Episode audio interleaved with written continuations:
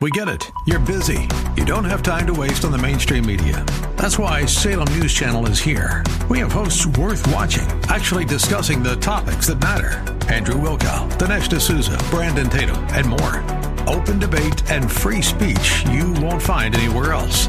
We're not like the other guys. We're Salem News Channel. Watch anytime on any screen for free 24 7 at snc.tv and on Local Now, Channel 525.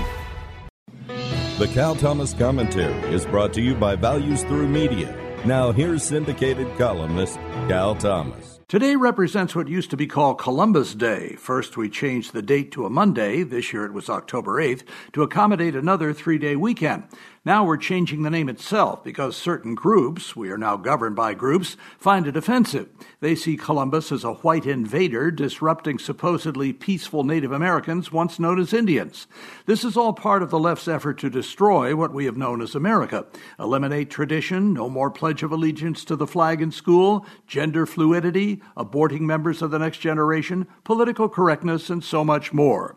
There are two ways to fight back against these internal enemies. One is to pray for revival, that God might defeat his enemies and be glorified again. The other is to vote. Do not think that indifference and staying home at election time won't matter. It will. The secular progressives are not complacent. Consider the recent demonstrations against Brett Kavanaugh. They will vote for their kind. Will you? If you don't, you're part of the problem. I'm Cal Thomas.